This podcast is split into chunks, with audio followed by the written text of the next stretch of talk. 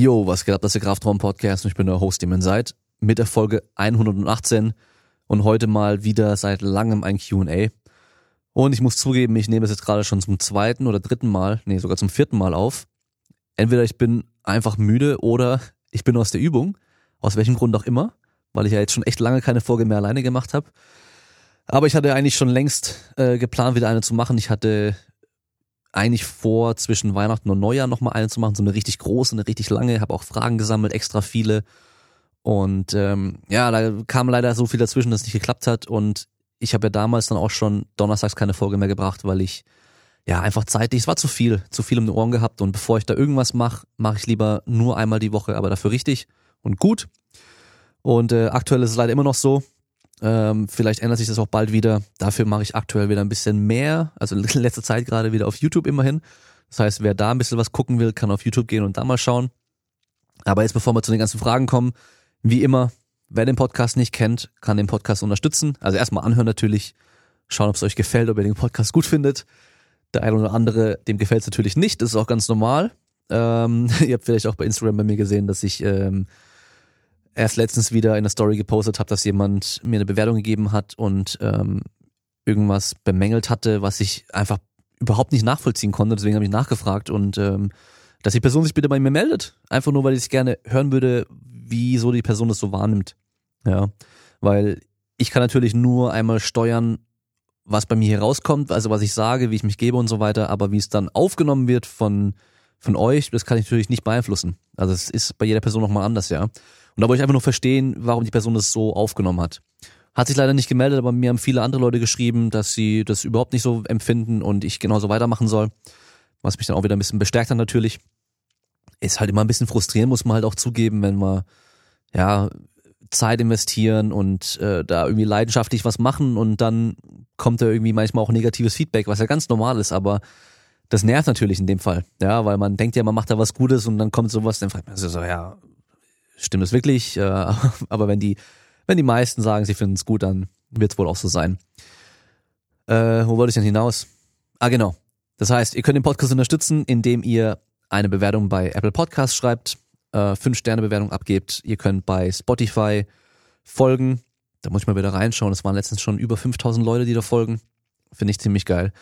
Und ähm, was haben wir noch? Genau, teilen bei Instagram und Facebook, wenn ihr den Podcast anhört einfach teilen und auch in der Person schicken, wo ihr sagt so, hey, hör dir das mal an, da ist was drin, das könnte dir bestimmt helfen in deinem Training, ähm, in deinem Alltag oder sonst irgendwas oder dich könnte dich motivieren, was auch immer oder hier hör mal eine geile Story bei den Gästen.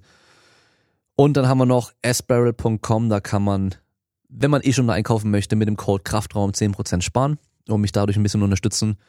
Und zu guter Letzt noch patreon.com slash Kraftraum, da kann man Supporter werden. Einige Leute sind schon und da gibt's auch hin und wieder dann exklusive Inhalte, da werde ich auch in Zukunft wieder mehr machen. Habe ich mir auch vorgenommen. Aber wie gesagt, zeitlich ist immer so ein Problem. Und äh, die ein oder andere Frage, die heute auch kommt, äh, wird auch dieses Problem ein bisschen, äh, ja, äh, wie soll man sagen, ähm, beinhalten, sag ich mal. So, wir legen mal direkt los mit der ersten Frage. Und zwar, hat sich deine Einstellung gegenüber einem Thema 2019 gewandelt? Muss nicht sportlicher Natur sein. Also ihr müsst bedenken, viele von den Fragen kamen noch Ende 2019 rein. Das heißt, einige Fragen werden halt auch eben dann mit diesem Jahreswechsel und so weiter gute Vorsätze zu tun haben. Ähm, lass mich überlegen, was hat sich 2019 bei mir gewandelt, die Einstellung?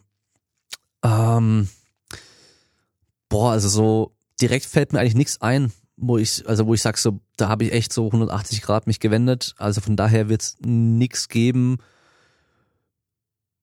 wo sich meine Einstellung wirklich geändert hat, also so wirklich radikal geändert hat. Natürlich hat man hier und da so vielleicht sich ein bisschen mehr in eine oder andere Richtung entwickelt oder mehr eine Tendenz oder so entwickelt, aber komplett verändert eigentlich nichts, glaube ich.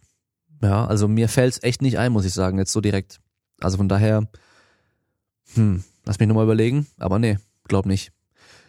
Dann können wir direkt weitermachen mit der nächsten Frage. Die Frage bekomme ich immer wieder ähm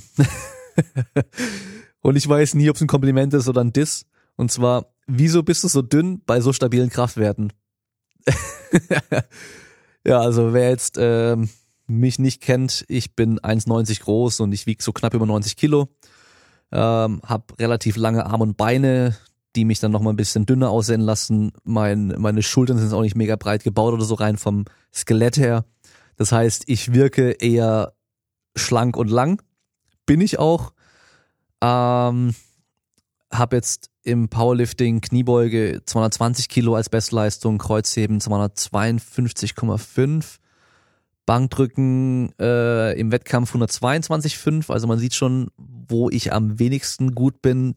Das sieht man auch optisch gesehen ganz gut. Das heißt, im Bankdrücken bin ich sehr schlecht. Also ich habe auch recht dünne Arme und so. Also Oberkörper ist ja wirklich nicht breit.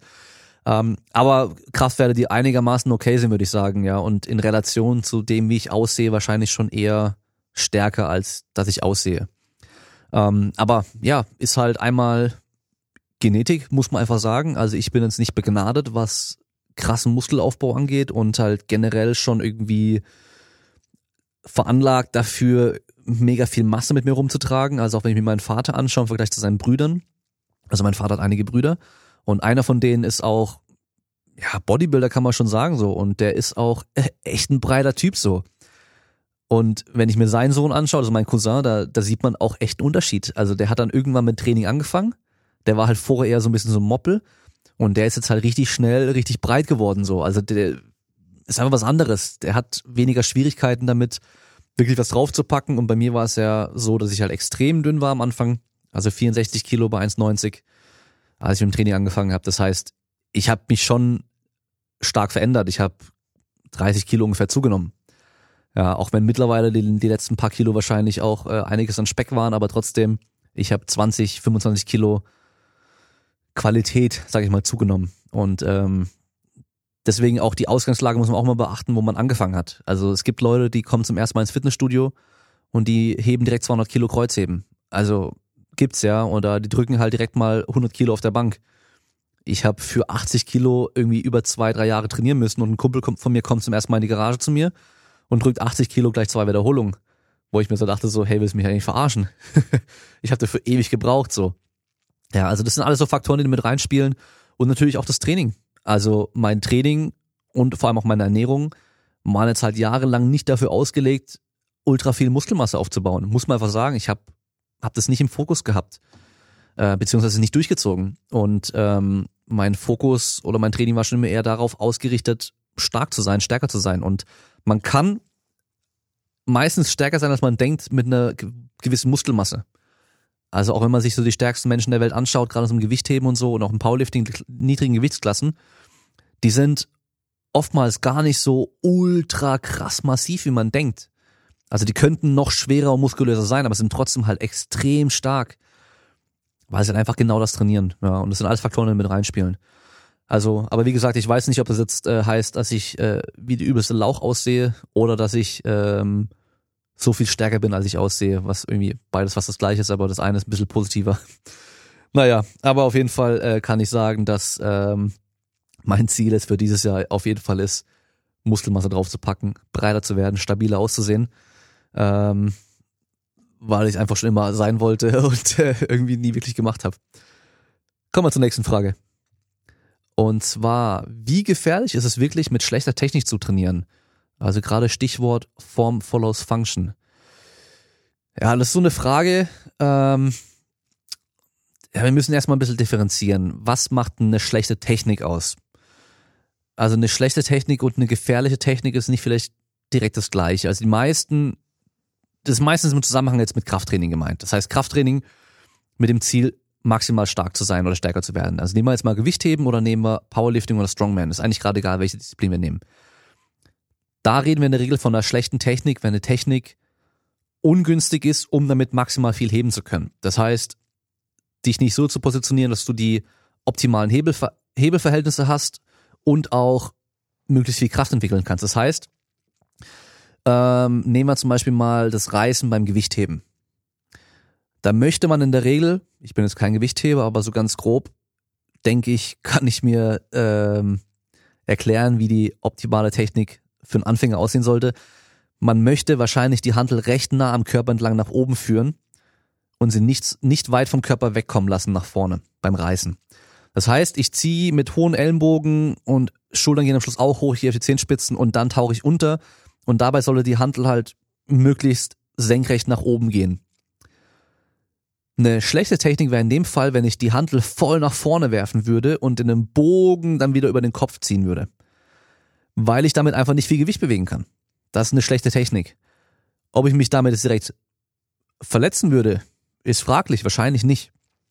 Und da müssen wir jetzt einfach nur schauen, wie kommen Verletzungen, gerade wenn es so mit Überlastung und so weiter zu tun hat, wie kommen wir zustande, wenn wir jetzt Krafttraining machen. Ja, also das heißt, wir haben jetzt Kniebeugen, und wir haben jetzt eine Kniebeuge, die ist jetzt mechanisch nicht optimiert. Das heißt, wir machen irgendwas, was es dann eigentlich schwerer macht, viel Gewicht zu bewegen. Ist an sich erstmal kein Problem. Ein Problem haben wir erst, wenn wir dabei eine Struktur so belasten, wie sie es nicht aushalten kann. Das heißt, eine Struktur, irgendeine, sei es jetzt ein Gelenk, ein Band, eine Sehne, die Muskeln, irgendwas, die Knochen, es, es kann alles sein.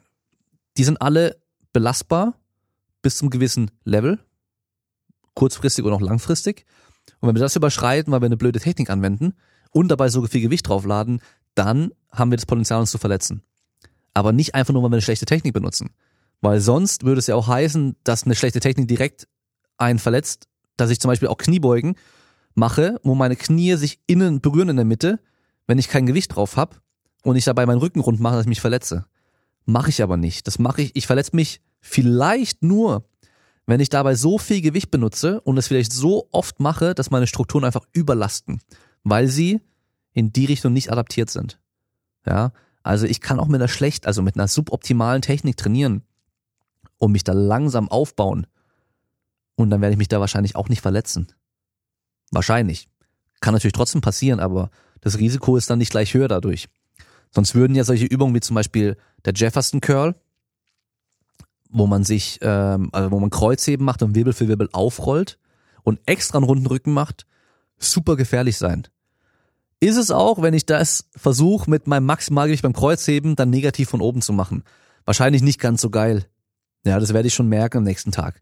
Aber wenn man das sinnvoll macht, so wie man es in der Regel auch anwendet, dass ich mich zum Beispiel mit einem Besenstiel anfange, erstmal nur, und da dann irgendwann mal zweieinhalb Kilo drauflade und dann mich über ein Jahr oder vielleicht zwei Jahre hocharbeite auf 40, 50 Kilo, dann passiert da nichts. Dann passe ich meine Struktur nämlich genauso an. Ja, das heißt, meine Strukturen passen sich der gegebenen Belastung an. Solange die Belastung nicht zu hoch ist, können sie sich anpassen. Wenn die Belastung zu niedrig ist, passt sich da auch nichts an. Das heißt, wir müssen irgendwo da in der Mitte davon sein. Ja, also so gesehen, ähm, ja, ist eine te schlechte Technik, wenn man sie so definiert, dass man da nicht maximales Gewicht bewegen können oder nicht einfach optimal uns bewegen, nicht direkt gefährlicher als eine gute Technik. Ja, es hat meistens eher was mit Leistung zu tun. Kommen wir zur nächsten Frage. Äh, hat nichts mit Training zu tun, obwohl, was hat dich am meisten positiv überrascht am Vatersein? Ähm, ja, einmal so einen neuen Antrieb zu bekommen, also so, oder halt diesen Tritt in den Arsch. Ja, ich meine, davor, das war, ich war jetzt nicht unmotiviert oder, oder extrem faul oder sonst irgendwas, aber so jetzt, sobald ich wusste, hey, ich werde irgendwann in den nächsten Monaten Papa werden und hab Nachwuchs, um den ich mich auch kümmern will, ähm, ja, da hast du wirklich so ein Feuer unterm Arsch, was dich wirklich antreibt, weil du einfach so einen neuen Sinn nochmal hast so. Und das war so das Größte, was ich so gemerkt habe. Ja, und einfach auch dieses Vorbild sein wollen. Das habe ich dann schon auch nochmal ein bisschen mehr gemerkt. Ja.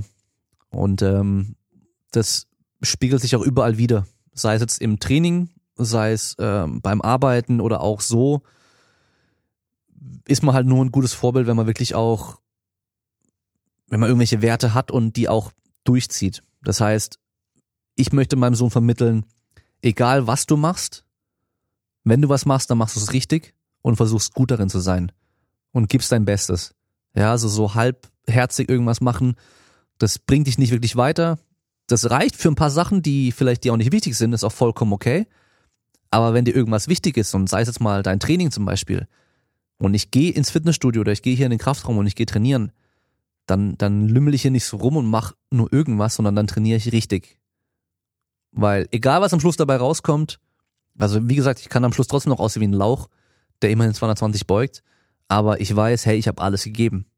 Und das möchte ich ihm vermitteln. Ja, ob er dann später irgendwas anderes macht, ist mir gerade egal. Wenn er das halt vorgelebt bekommt, wird das auch am ehesten dann so nachmachen. Ja, und ähm, das ist einfach eine Sache, glaube ich, die ist ähm, sehr wichtig, vor allem in der heutigen Zeit. Nächste Frage. Pro und Contra zu Pressatmung im Bodybuilding. Ähm, also speziell im Bodybuilding. Da, puh. Also, ich würde es mal allgemeiner halten. Und zwar, pro Pressatmung ist einfach mehr Spannung aufbauen zu können und mehr Kraft generieren zu können. Dadurch kannst du mehr Gewichte bewegen und kannst einen höheren Trainingsreiz setzen. Oder halt auch mehr Leistung bringen. Contra, wenn du gesunder Mensch bist und es übertreibst, kannst du halt ohnmächtig werden dadurch. Also, du kannst halt umkippen danach, ähm, dir können kleine Gefäße platzen, äh, kann auch im Auge zum Beispiel passieren, wenn du dann zu hohen Druck hast, äh, hatte ich ja auch schon. Ähm, aber sonst, wenn du gesund bist, eigentlich keine großen Risiken. Wenn du eh schon an Bluthochdruck leidest, dann ist es ein Risiko und solltest du wahrscheinlich nicht machen, vor allem wenn du starken Bluthochdruck hast. Wenn du irgendwelche anderen Gefäßerkrankungen hast, dann würde ich es auch auf jeden Fall mit dem Arzt abklären und wahrscheinlich ist es dann keine gute Idee, sowas zu machen. Man kann natürlich dann trotzdem noch schwer trainieren, aber man macht es einfach ein bisschen anders. Ich würde dann zum Beispiel keine super schweren Kniebeugen machen, weil ich da einfach so viel Spannung aufbauen muss, dass ich Druckatmung aufwenden werde. Was ich aber gut machen kann, ist zum Beispiel einbeinige Kniebeugen. Das Gewicht ist relativ leicht. Das ist so leicht dadurch, dass ich es halt im Rumpf locker halten kann, ohne mega viel Druck und Spannung aufzubauen. Und so kann ich dann halt trotzdem noch meine Beine super schwer trainieren. Ja. Oder genauso halt an der Beinpresse dann einbeinig, solche Geschichten. Da geht trotzdem noch einiges, ohne dann unnötiges Risiko ähm, sich auszusetzen. Nächste Frage. Wie wichtig ist Mealtiming? Ähm, wichtig für was? Einmal die Frage. Also, pff, also generell können wir sagen, dass Mealtiming nicht so wichtig ist, wie man vor einigen Jahren noch dachte. Ja. Das heißt, erstmal zählt die komplette Kalorienzahl, die du aufnimmst. Dann deine Makronährstoffverteilung und so weiter, dann, dass du dein Eiweiß auf den, äh, zunimmst und so weiter.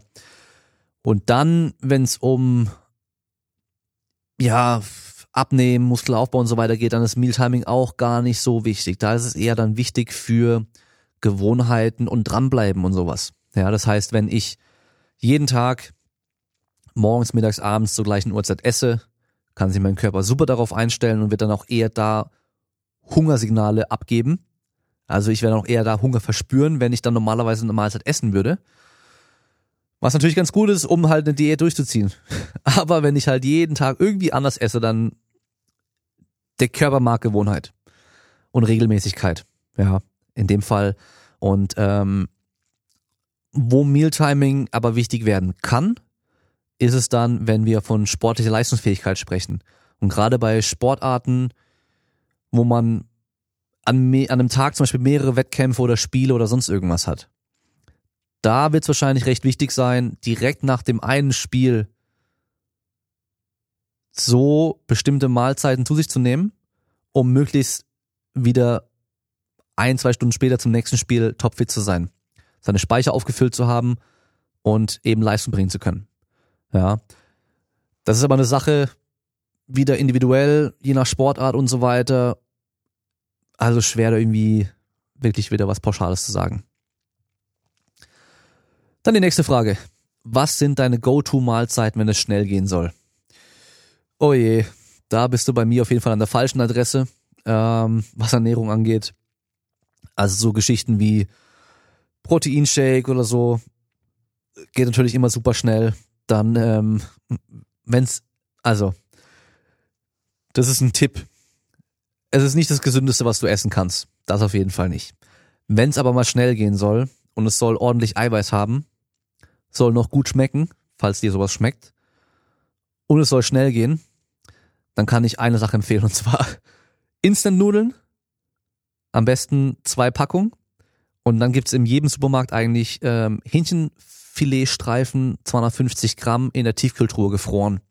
Die sind aber schon fertig zubereitet, das heißt, die muss man nur noch warm machen. So. So eine Packung immer in der Tiefkühltruhe haben als Notfall und Instant-Nudeln, also so asiatische, so Ramen-Dinger da, Top-Ramen oder, oder Bon Asia von Edeka, die kann ich empfehlen, die finde ich am besten. Ähm, Instant-Nudeln einfach Pakete äh, zu Hause haben, weil Wasser im Wasserkocher heiß machen, das geht eine Minute vielleicht, wenn überhaupt. Während das Wasser kocht oder aufkocht, kannst du die Nudeln in eine Schüssel reingeben, dieses Pulver und die, äh, das Öl und so weiter drüber geben und das Fleisch noch, die Packung aufreißen, mit reinwerfen und dann einfach heißes Wasser drüber kippen, kurzen Deckel drauf und zwei, drei Minuten später hast du ein fertiges Essen. Dadurch, dass 250 Gramm ähm, Hähnchenbruststreifen sind, hast du da irgendwie dann auch schon 60 Gramm Eiweiß oder sowas. Ähm, also du hast ordentlich viel Eiweiß drin.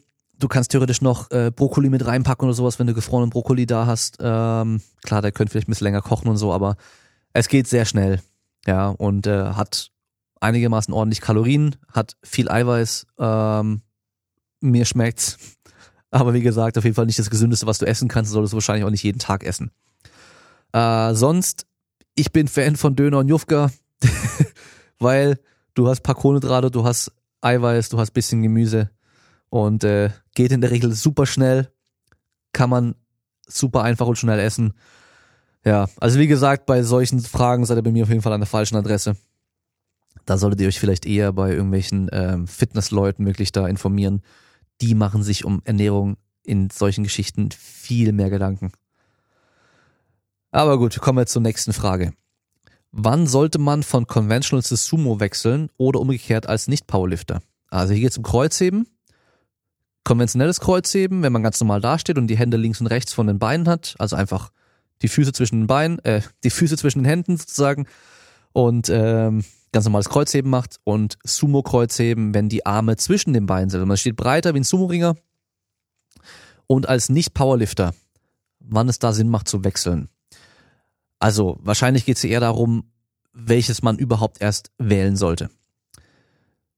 Es kommt darauf an, was dein Ziel ist. Willst du irgendwie Muskelaufbau, willst du irgendwie stark sein oder sonst irgendwas, dann ähm, ja, musst du überlegen, wie oft pro Woche machst du Krafttraining, machst du noch andere Sportarten. Das ist schon mal so ein Punkt, weil die meisten werden von Sumo-Kreuzheben weniger stark Muskelkater bekommen wie vom klassischen Kreuzheben, wenn sie relativ ähnlich schwer trainieren. Liegt einfach daran, dass du beim klassischen Kreuzheben mehr nach vorne geneigt bist und ähm, dadurch mehr Belastung auf den Rücken bekommst und der halt eher das schwächste Glied ist und von daher belastest du den stärker, merkst einfach am nächsten übernächsten Tag bisschen mehr. Kann je nach Sportart ungünstig sein. Dann würde ich einfach gucken, was macht dir am meisten Spaß? Was liegt dir von den Proportionen her am besten? Also es gibt Leute, die können einfach überhaupt nicht Sumo heben. Sumo für mich auch nicht angenehm.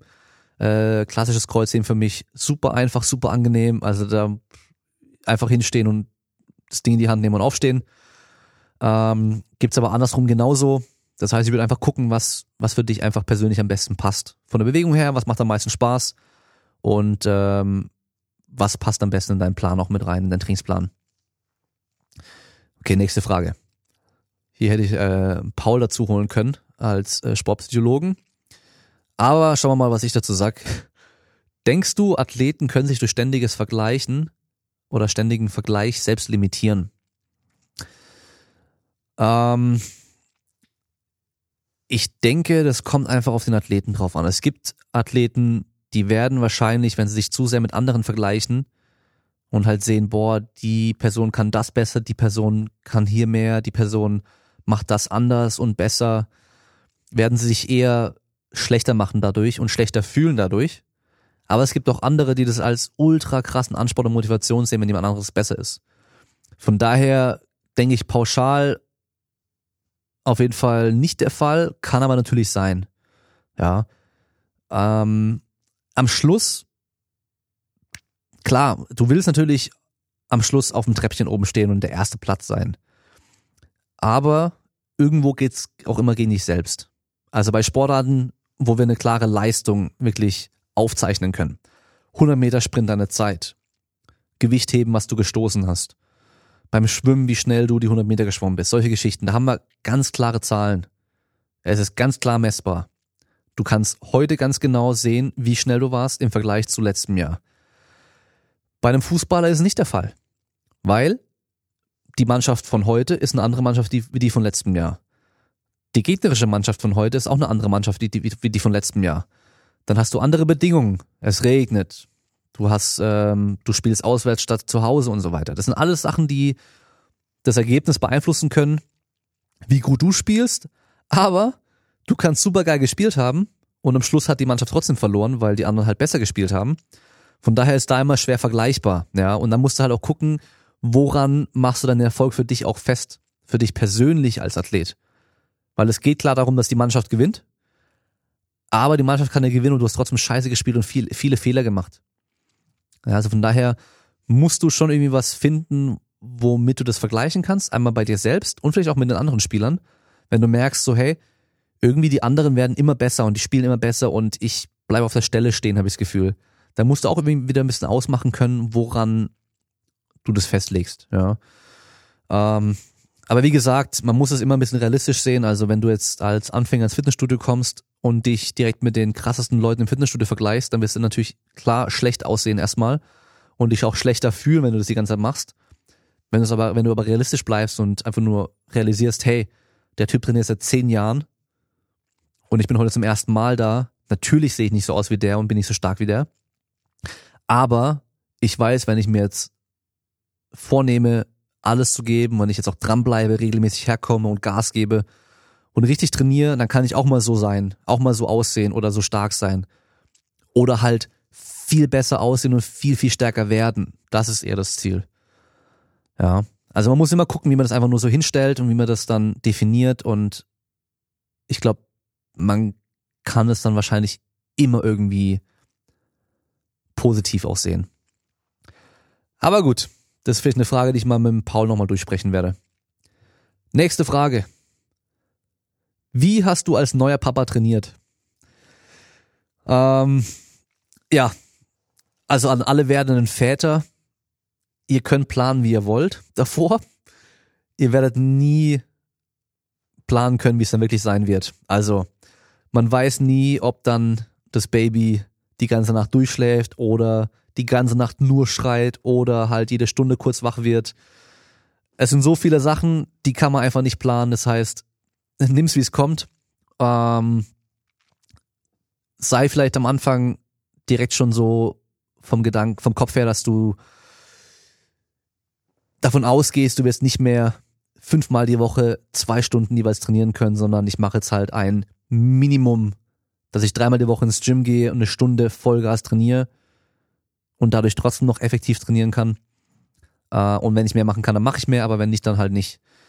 Ich persönlich hatte halt den Vorteil, dass ich mein Power Rack in meiner Wohnung stehen hatte. Das heißt, ich konnte trainieren, wann ich wollte. Ich konnte trainieren, wenn ich auf den Kleinen aufgepasst habe. Ich habe den auch als in seine in seine Liege gelegt, dann vors Rack gestellt und habe dann trainiert der hat die Musik gehört, der hat die Gewichte gehört, der hat mich gesehen dabei. Das heißt, der wurde auch direkt schon mal eingeführt ins Krafttraining. Ähm, aber ja, natürlich gab es dann Tage, da war ich müder als äh, geplant, weil ich dann weniger schlafen konnte oder so. Ähm, ja, aber im Endeffekt, es muss sich nicht so viel ändern. Aber wie gesagt, nimm's wie es kommt, weil du kannst eh nicht damit planen. Nächste Frage. Puh, das ist eine richtig schwere Frage. Und zwar, ist es schwer, ein guter Papa zu werden? Papa zu werden ist, glaube ich, gut formuliert und nicht Papa zu sein, weil es ein Prozess, den man, glaube ich, nie beenden wird. Ähm, da müssen wir erstmal, oder muss jeder für sich erstmal definieren, was macht einen guten Vater aus oder was macht äh, eine gute Person, einen guten Menschen oder sonst irgendwas aus. Und wenn du dir das überlegt hast, dann kannst du ja daran arbeiten, die Sachen auch durchzuziehen so. Also, womit ich Schwierigkeiten habe, ist einfach alles unter einen Hut zu kriegen. Ich habe immer das Gefühl, dass ich nicht vorwärts komme, nicht vorankomme, weil ich ähm, so viel vorhab, so viel machen will, aber einfach nicht die Zeit dafür habe. Ähm, und dann halt eben, wenn ich dann am Machen bin, habe ich immer so das schlechte Gewissen, weil ich dann eben nicht zu Hause bin und nicht mit dem Kleinen Zeit verbringe. Andersrum, wenn ich mit Zeit, mit dem Kleinen Zeit verbringe, denke ich mir so, habe ich wieder ein schlechtes Gewissen, weil ich ja jetzt nicht arbeite. Und das ist echt mies eigentlich, weil das ist richtig beschissen, das ist richtig dumm. Ja, und ähm, man braucht natürlich auch noch Zeit für sich, das darf man auch nicht vergessen und äh, da darf man dann auch, auch kein schlechtes Gewissen haben, weil sonst ähm, geht es auch nicht und das merke ich persönlich halt auch immer wieder, dass ich dann ja einfach so, heute ist ein gutes Beispiel, aber heute hat es eigentlich super geklappt, also heute war richtig gut. Ich bin, wir sind morgens aufgestanden, wir haben nur noch kurz bisschen Quatsch gemacht und dann bin ich aber direkt rüber ins Gym und habe jetzt hier einige Sachen gemacht, bin dann ähm, ja so um drei wieder nach Hause gegangen weil ich wusste, dass er dann mit dem Mittagsschlaf fertig ist.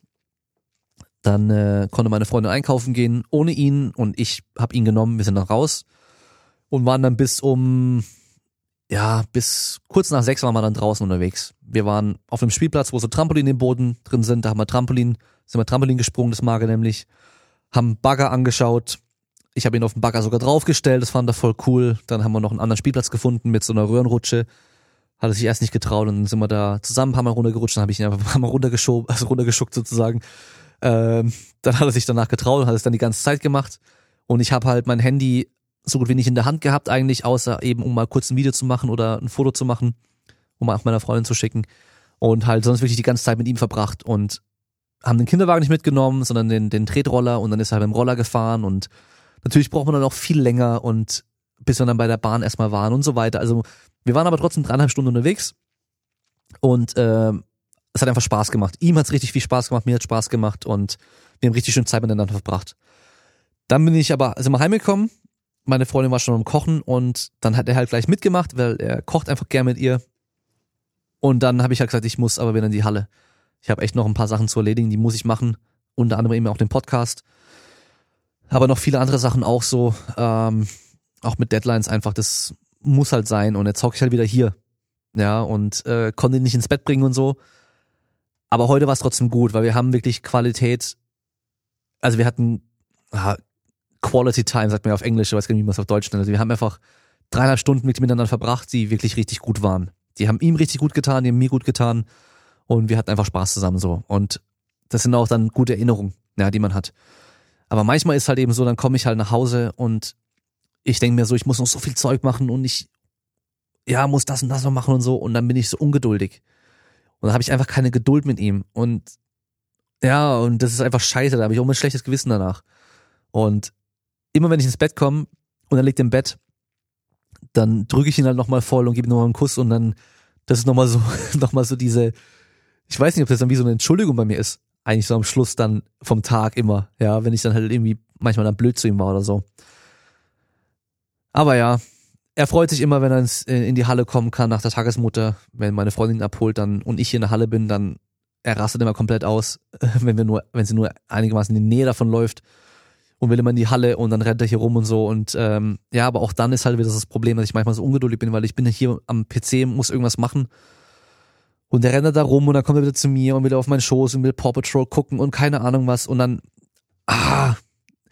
Und das Problem ist, anstatt einfach dann eine halbe Stunde, Stunde mit ihm zu verbringen und danach ist er zufrieden und dann können sie nach Hause gehen, macht man da lieber so ewig lang rum und man verbringt nicht gute Zeit mit ihm, aber auch man kommt nicht zum Arbeiten. Also das ist immer so, das ist meine größte Schwierigkeit. Ja, also das ist so meine größte Schwierigkeit, muss ich sagen. Also einfach die Zeit, also wirklich mehr Zeit mit ihm zu verbringen und ähm, wenn man die Zeit verbringt, dann aber auch wirklich nur mit ihm zu verbringen. Und auch mit der Freundin natürlich auch. Also das sind alles Sachen, die ich mir jetzt für dieses Jahr oder generell einfach vorgenommen habe, da mehr davon, ja, und es halt auch besser zu machen so.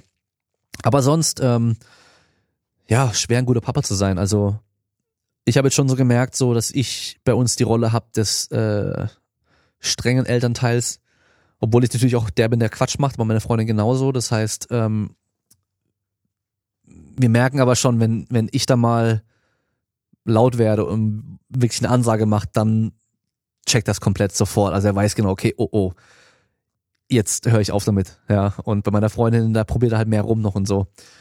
Äh, aber die verbringen auch mehr Zeit miteinander. Ja. Aber so, pff, ja, weiß nicht. Also ich, ich glaube, eine Sache, die ich für mich, die ich mir vorgenommen habe oder die ich einfach so denke, die wichtig ist, als, als Papa bin ich dann nicht sein bester Freund später, sondern ich bin sein Papa. Das heißt, ich bin jetzt halt nicht der, der irgendwie alles durchgehen lässt und jeden Blödsinn mit ihm macht und sonst irgendwas, sondern ich bin halt auch der, der sagt, wo es lang geht, der halt Regeln festlegt und halt auch dann wirklich die Regeln auch durchzieht. Auch wenn es dann manchmal halt eben zu Konflikten führen wird. 100 pro. Aber im Nachhinein sind es dann immer auch die Sachen, wo man dann als Kind später auch mal zu schätzen weiß, wenn man dann selber erwachsen ist und es dann auch mal ein bisschen besser versteht und besser checkt. Aber ich habe leicht reden, weil er ist noch nicht mal zwei Jahre alt und von daher jetzt ist alles noch ein bisschen einfacher. Warten wir mal ab, wie es in den nächsten Jahren sein wird. Aber ich glaube, so generell mache ich einen ganz guten Job. Gut, kommen wir mal zur nächsten Frage. Also nochmal zu dem Thema davor hier. Also für den Kleinen ist es halt voll selbstverständlich, dass wir hier so eine Halle eigentlich haben mit einem Kraftraum drin, mit Matten drin, äh, wo er rumrennen kann, wo er ein bisschen rumklettern kann und, und toben kann und Bälle rumwerfen, alles drum und dran. Das hat auch nicht jedes Kind. Also das ist schon eigentlich auch ganz cool so. Ja. Okay, aber jetzt nächste Frage. Und ah, ja, passt. Hast du neben deiner Arbeit und Familie noch Zeit, um auf dem aktuellen wissenschaftlichen Stand zu bleiben? Ha, ja, ich muss sagen, letztes Jahr war auf jeden Fall, also 2019 war da nicht ganz so geil. Oder auch generell ist es nicht so, wie ich es gerne hätte. Früher habe ich das so gemacht, dass ich innerhalb von einer Woche eine Zeit hatte, wo ich immer fest mir Forschung angeschaut habe. Oder einfach auch geschaut habe, was ist so, was wird aktuell gemacht, was ist so der neue Trend und so weiter. Und da bin ich mittlerweile schon so ein bisschen raus. Also ich, äh, ich sehe zwar immer wieder neue Forschung und die lade ich mir auch runter und alles, aber zum Lesen komme ich nicht. Und das ist, das nervt mich total. Ich möchte mich wieder mehr in Themen einarbeiten können. Ähm, ja, Themen auch tiefgründig verstehen und so weiter. Aber es ist aktuell einfach, wie, äh, sonst bleibt irgendwas anderes auf der Strecke und das kann ich mir gerade nicht leisten, das ist halt das Problem. Ja, also da ist immerhin das mit dem Podcast auch ganz gut, wenn man dann Experten einlädt, dann kommt man wenigstens da ins Gespräch über bestimmte Themen und vertraut dann auf die Expertise von den Leuten ähm, oder auch mein Netzwerk, was ich mittlerweile habe an Leuten, da kann ich alle Sachen nachfragen, da muss ich nicht mehr selber nachforschen, was ganz cool ist. Aber trotzdem, ich möchte mich da auf jeden Fall in Zukunft wieder mehr mit gewissen Themen speziell beschäftigen und mich da einfach mehr einarbeiten wieder. Vielleicht nehme ich da auch den Podcast als Vorwand, dass ich da dann Podcast-Folgen zu bestimmten Themen mache und die halt vorher wirklich recherchieren werde. Dass ich da einfach dann auch mir, mir wieder selber so ein bisschen Druck mache, um das auch durchzuziehen. Aber muss ich mal schauen, wie ich das machen werde. Ja, aber leider auf jeden Fall aktuell nicht so, wie ich es möchte. Weil, ich meine, wenn ich dann abends im Bett liege und noch lese, dann habe ich halt auch echt keinen Kopf mehr, um noch Studien zu lesen oder irgendwelche Bücher zu lesen, sondern lese ich halt Manga und penne halt ein, weil ich da einfach echt keinen Kopf mehr dafür habe. Aber ja. Jetzt kommt wirklich die nächste Frage. Und zwar, hast du vor, mehr YouTube zu machen?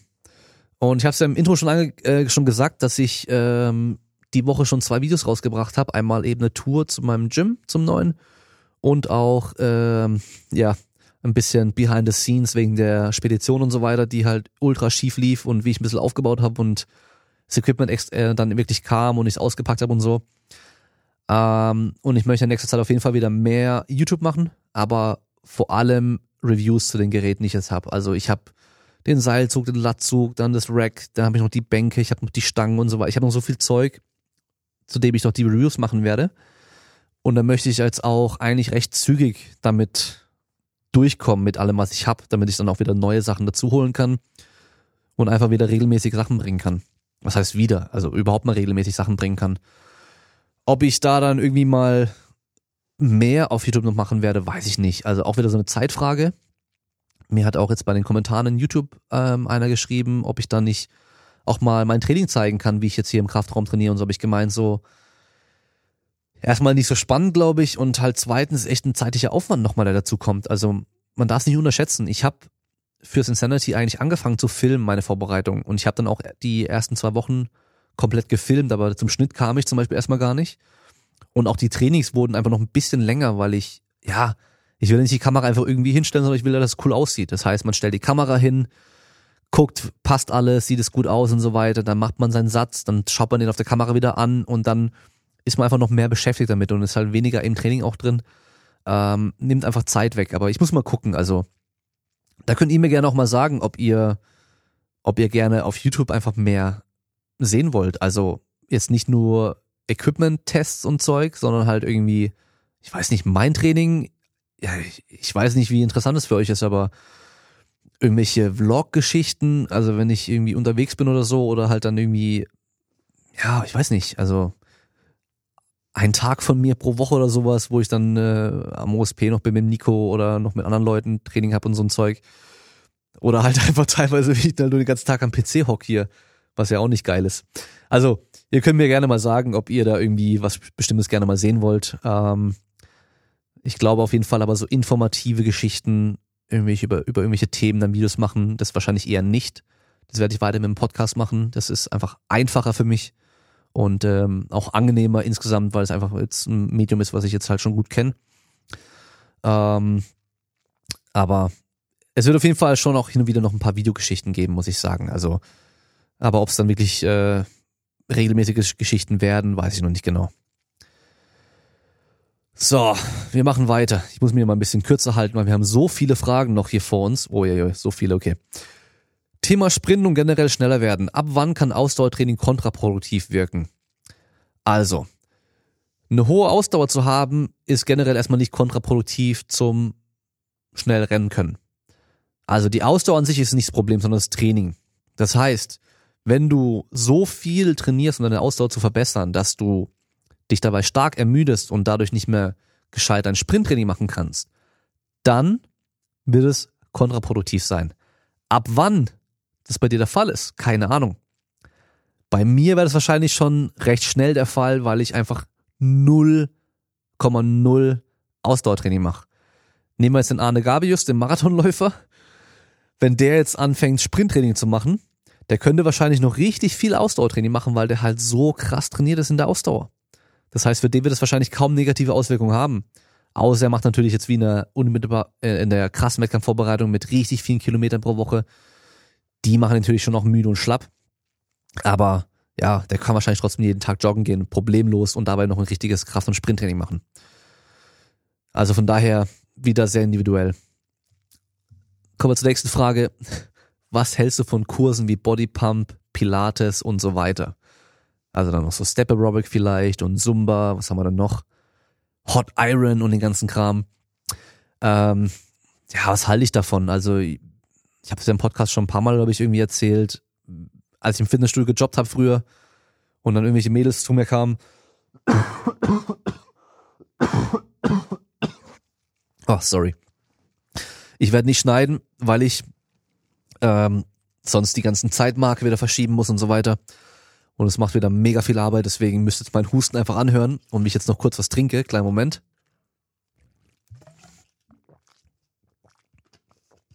wenn ich noch versucht, extra laut zu trinken, damit ihr es auch hören könnt.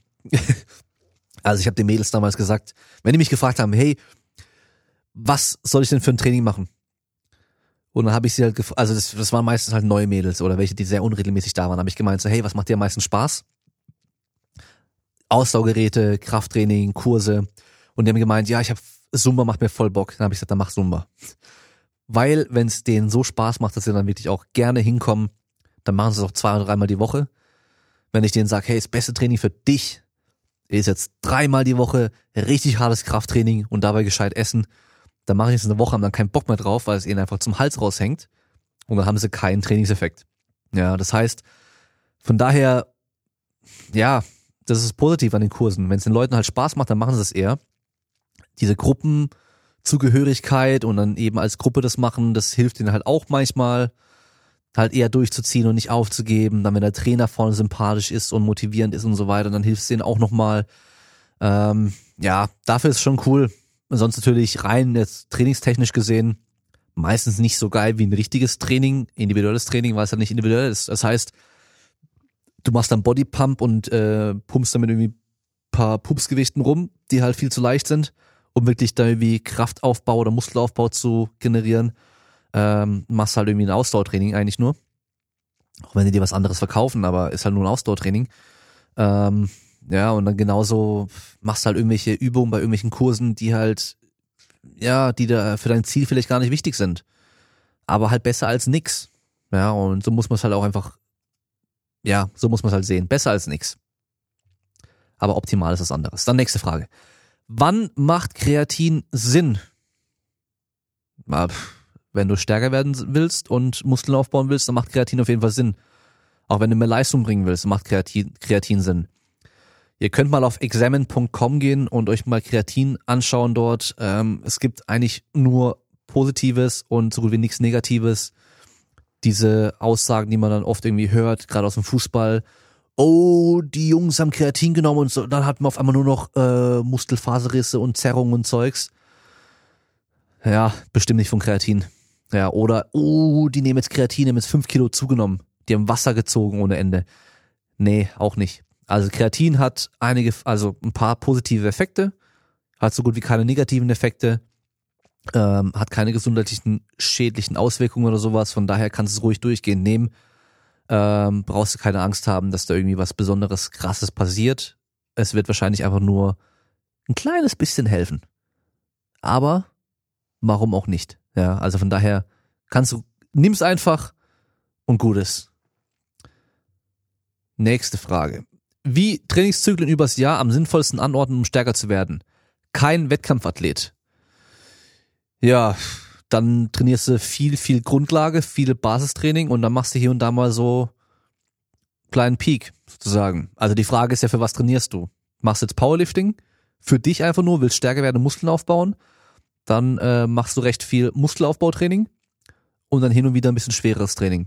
Oder wenn du eh einfach das ganze Jahr trainierst und keine Wettkämpfe machst, dann kannst du auch einfach generell deine Kniebeugen oder deine Grundübungen so ein bisschen schwerer trainieren und deine Assistenzübungen ein bisschen leichter trainieren mit höherem Umfang. Und gut ist. Also, ja, kommt auf dein Ziel drauf an. Nächste Frage. Wäre Trainieren wie Vegeta in Dragon Ball sinnvoll, wenn es möglich wäre? Also ich glaube, hier ist äh, Stichwort dann ähm, Gravitationskammer. Das heißt, bei höherer Schwerkraft trainieren. Ähm, klar wäre das sinnvoll. Warum auch nicht? ja, nee, also ich meine, wir machen ja mit dem Krafttraining mit Gewicht nichts anderes wie mehr Last auf uns einwirken zu lassen. Das könnten wir jetzt auch einfach durch höhere Schwerkraft machen, äh, ohne Gewichte. Also von daher ist eh schon so ähnlich wie das, was wir machen in echt. Okay. Könntest du grob eine Periodisierung für Athletiktraining beschreiben? Nein, kann ich nicht, weil Athletiktraining an sich hat nichts zu heißen. Athletiktraining ist nur ein Begriff, den wir benutzen, um uns zu vermarkten, sonst nichts. Also, ein Athlet macht Training genauso wie eine Mutti Training macht, die äh, paar Kilo abspecken möchte, solange sie es richtig macht. Das heißt, wir haben einfach nur ein Ziel. Wir schauen, welche Methoden sind am sinnvollsten, um dieses Ziel zu erreichen bis wann müssen wir es erreichen, wie müssen wir unser Training bis dahin strukturieren und das ist dann unser Training. Das heißt, Athletiktraining an sich, wenn wir jetzt mal den Begriff so nehmen, kann komplett unterschiedlich aussehen. Athletiktraining für einen Golfer wird anders aussehen wie für einen Footballer. Wird anders aussehen wie für einen Schwimmer. Wird anders aussehen wie für einen Sprinter, einen Turner, einen Judoka, ja, ihr kennt alle Sportarten, also jeder macht da Athletiktraining, aber sieht alles immer anders aus. Also von daher kann ich es dir nicht sagen. Dann Periodisierung, nächster Punkt, kann ich dir auch nicht sagen. Was hast du für eine Saison? Was hast du für eine Pause zwischen der Saison? Was hast du für eine Vorbereitungsphase und so weiter? Wie viel Zeit hast du? Wie viele Wettkämpfe hast du und so weiter? Wo bist du gerade leistungstechnisch angesiedelt? Bist du kompletter Anfänger? Bist du im absoluten Spitzenbereich? Generell wirst du meistens zu Beginn deiner Vorbereitungsphase recht allgemein trainieren und dann immer spezifischer werden, wenn es zu den Wettkämpfen hingeht und dann halt einen wirklichen Peak, einen Taper oder Peak, je nachdem, wie du es nennen möchtest, vor der wichtigsten Wettkampfphase haben und da halt einen Wettkampf haben. Also von daher kann ich dir jetzt nichts da speziell irgendwie sagen, was allgemein so gemacht wird, weil es kommt einfach extrem auf die Sportart auf die, auf den Sportler selbst und ähm, ja, auf dein Niveau und so weiter an. Nächste Frage. Was hat dein Jahrzehnt am meisten geprägt? Ähm, lass mir, ah, Jahrzehnt, das ist halt so arschlange, da muss man echt mal überlegen, was, wie es dann angefangen hat überhaupt. Lass mich mal überlegen. Ähm, 2010, wie alt war ich denn da? 22. Da habe ich noch nicht mal studiert, glaube ich. Nee, da habe ich noch nicht mal studiert, glaube ich. Nee, habe ich noch nicht studiert. Ja gut, dann ähm, ja, mein Studium am meisten geprägt natürlich mein Kind. Das auf jeden Fall. Ähm, und sonst natürlich mein Studium und dann halt von da aus anfangen zu arbeiten. Ähm, da gab es einmal so einen so, einen, so, so einen richtigen, wirklich so einen Zeitpunkt, wo sich dann viel geändert hat. Da habe ich mich von meiner damaligen Freundin getrennt und die Woche drauf beim OSP mit meinem Praktikum angefangen. Und es war dann auf einmal so komplett neue Umgebung, komplett neue Leute und wirklich so ein kompletter Wechsel nochmal und da, ab da ging es dann richtig los mit hier wirklich als Coach so arbeiten und, und dich noch mehr so in diese Kraft- und Konditionstraining Schiene reinzufinden, zu etablieren und einfach so zu wissen, welchen Weg man einschlagen möchte und so. Das war so, so der eine Schnittpunkt so wirklich. Ja, und dann halt ähm, meine jetzige Freundin kennengelernt, überraschenderweise äh, Eltern geworden und ähm, jetzt halt Kind, was dann auch im Mai schon wieder zwei Jahre alt wird. Ja. Podcast natürlich auch, muss man, ja klar, muss man auch sagen. Ähm, weil jetzt ist es so ein Ding, das mache ich jetzt. Hätte ich mir vor zwei Jahren, ja doch vor zwei Jahren hat's ja, habe ich angefangen gehabt, also vor kurzem hatte ich das zweijährige Jubiläum im Podcast. Ähm, Anfang Februar war das. Aber vor drei Jahren hätte ich das noch nie gedacht, so, dass ich mal einen Podcast mache, bei dem tausende Menschen irgendwie mir zuhören. Das hätte ich niemals gedacht. Hätte ich mir also echt nicht denken können und so. Also, ja, das sind schon so ein paar Sachen, die da jetzt auf jeden Fall mich geprägt haben. Und nächste Frage. Passend. Wo siehst du dich in 20 Jahren? Tot? Nein. in 20 Jahren, wie alt bin ich denn da? Aber in 20 Jahren bin ich dann über 50. Also ich werde dieses Jahr werde ich 32, dann bin ich 52. Hm, wo sehe ich mich da? Stinkreich auf einer Insel irgendwo. Nee, auf keinen Fall. Ähm, ich sehe mich wahrscheinlich in einem Kraftraum mit Athleten am Trainieren. Ob ich da noch einen Podcast mache, keine Ahnung. Ob es in 20 Jahren noch YouTubes gibt, weiß ich nicht. Ob es da noch Instagram gibt, weiß ich auch nicht. Ähm, aber in 20 Jahren, oh, stimmt, da sehe ich mich bestimmt irgendwo, wo mein Sohn dann irgendwas Tolles macht. Entweder, also ich bin mir eigentlich sicher, jetzt schon, dass er irgendwo vor Menschen irgendwas machen wird. Sei es Sport, sei es auf einer Bühne. Aber das, da bin ich mir eigentlich schon ziemlich sicher, dass es was sein wird, was er gerne macht, weil das macht er jetzt, nämlich jetzt schon gerne. Aber da kann ich, kann gut sein, dass ich da dann irgendwie sein werde und ihm zuschaue bei dem, was er gut kann. Ja, und ich persönlich, keine Ahnung, in der besten Form meines Lebens. Nee, die werde ich jetzt dann bald wahrscheinlich haben. Keine Ahnung. Also beruflich sowie auch äh, persönlich und sonst irgendwas. Keinerlei Ahnung, ey. Also wirklich nicht. Ich weiß nicht mehr, wo ich nächstes Jahr bin. Ich mache mir auch keine Pläne. Also überhaupt gar nicht. Weil man kann es nicht planen. Wenn eine Tür sich schließt, öffnet sich eine andere. So ist es eigentlich immer. Oftmals kommt einfach zufällig irgendwas, was auf einmal voll viel verändert. Also von daher, keine Ahnung. Aber wir machen weiter mit der nächsten Frage. Wieder Training. Habe seit März kaum Kraft gewonnen, eher verloren. Soll ich mein Training ändern? Und die Person hat noch zugeschrieben, dass sie mit Progress trainiert hat von Pascal Su. Ein Trainingstemplate, wo man sich seinen Trainingsplan selber zusammenbauen kann. Auf jeden Fall sehr gut, kann ich auch sehr empfehlen, muss ich sagen. Ich kenn's. Ähm, ja, warum du jetzt damit keinen Erfolg hattest, schwer zu sagen. Ich weiß nicht. Es gibt so viele Faktoren wieder. Hast du in der ganzen Zeit vielleicht stark abgenommen? Könnte das sein, weil damit die Leistung wahrscheinlich nicht unbedingt hochgehen, wenn du es krass gemacht hast. hast du in der Zeit mega viel Stress gehabt und wenig geschlafen und sonst irgendwas, weil das wird nämlich auch nicht positiv sich auf dein Training auswirken, auf deine Leistung. Oder hast du halt einfach nur rumgepimmelt im Training? Du kannst den geilsten Trainingsplan haben. Wenn du nicht durchziehst und richtig machst und Gas gibst, dann passiert da auch nicht viel. Hast du dich scheiße ernährt? Hast du jeden Tag 30 Gramm Eiweiß nur gegessen, statt 200 zum Beispiel. Das sind alles Faktoren, die mit reinspielen können. Also ich kann es dir nicht sagen.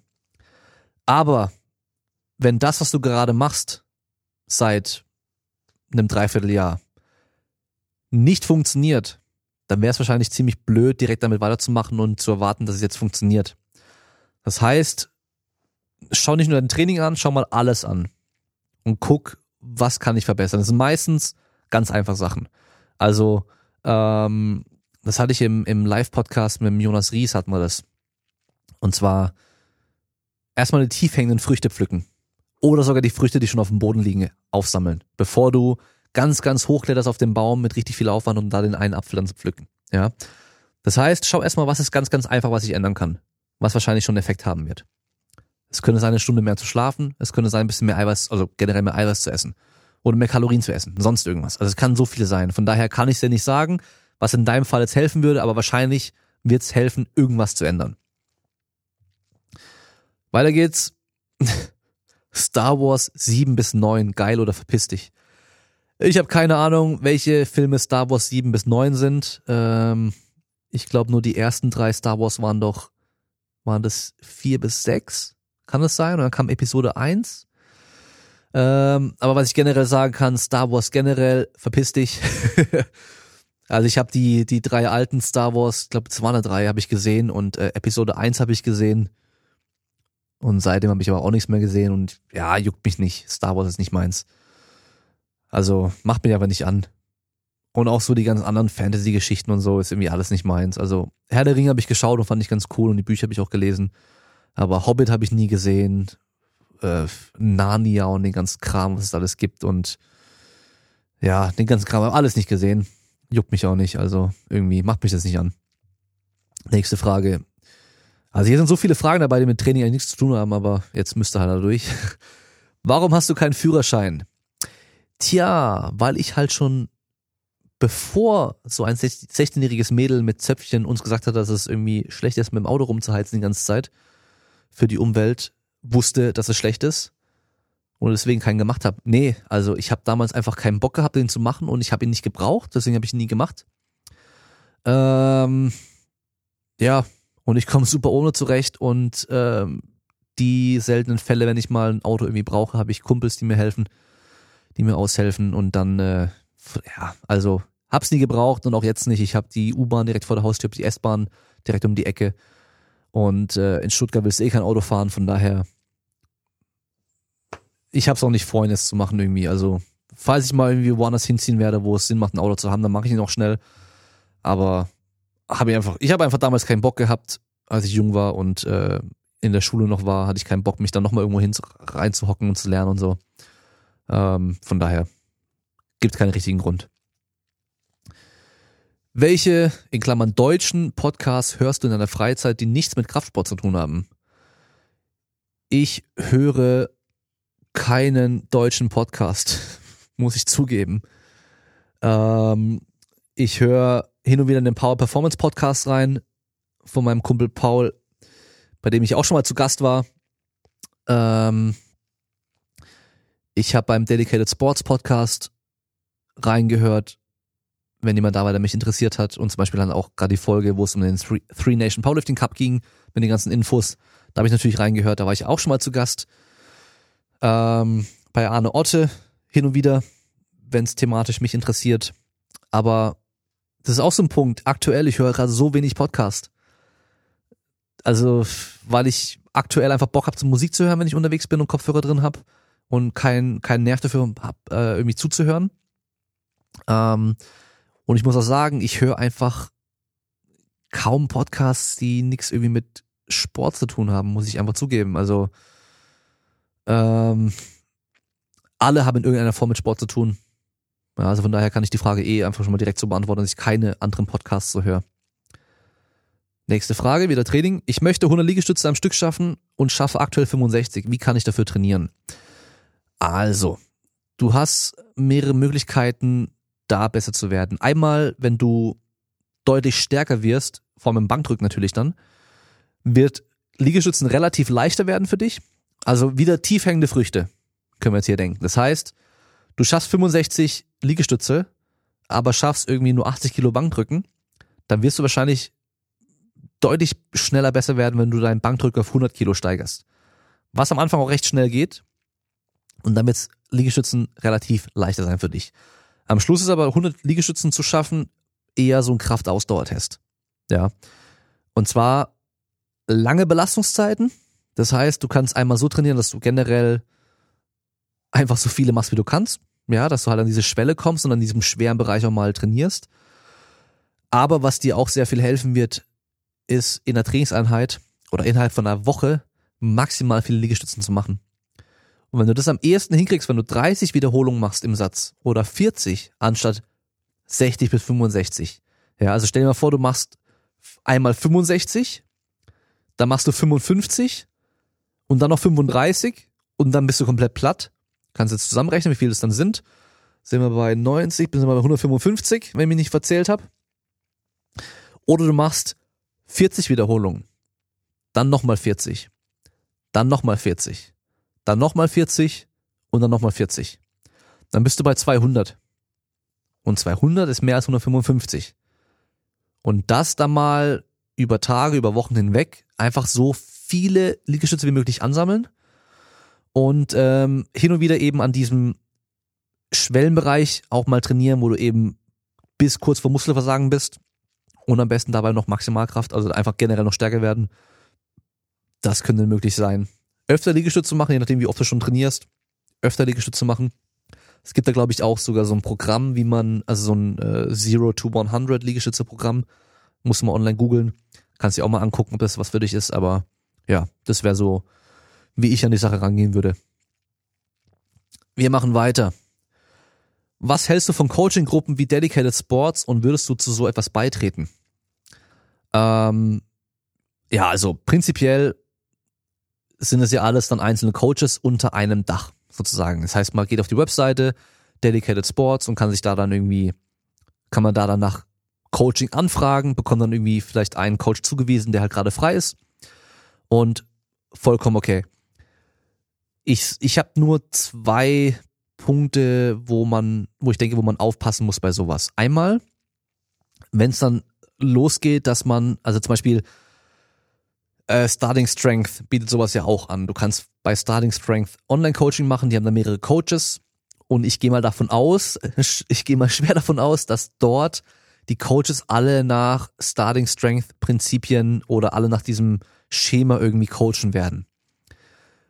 Und das ist so ein Punkt, den ich nicht gut finde, wenn es heißt, okay, wenn du hier Coach sein möchtest, musst du auch so coachen, wie wir coachen. Weil es kommt einfach stark auf den auf die Person, auf den Sportler drauf an, was jetzt aktuell gerade Sinn macht für die Person. Ja, es könnte Starting Strength Style Training sein. Es könnte was ganz anderes auch sein. Und wenn man halt dann anfängt, sich so zu verbünden und alle das Gleiche machen wollen oder müssen, dann könnte ich das halt ein bisschen problematisch sehen, wenn dann auf einmal Leute halt ein Training bekommen, was nach dem Schema geht, weil die halt das verkaufen so, was aber vielleicht gar nicht groß passt. Und da dann auch eigentlich passend dazu der andere Punkt, den, den ich kritisch sehe, wenn man zum Beispiel sich ähm, Reactive Training System anschaut, RTS, also hier ähm, Mike Tuchera ist da der, der, der, der, der Kopf hinter dieser Geschichte und der, der Frontmann.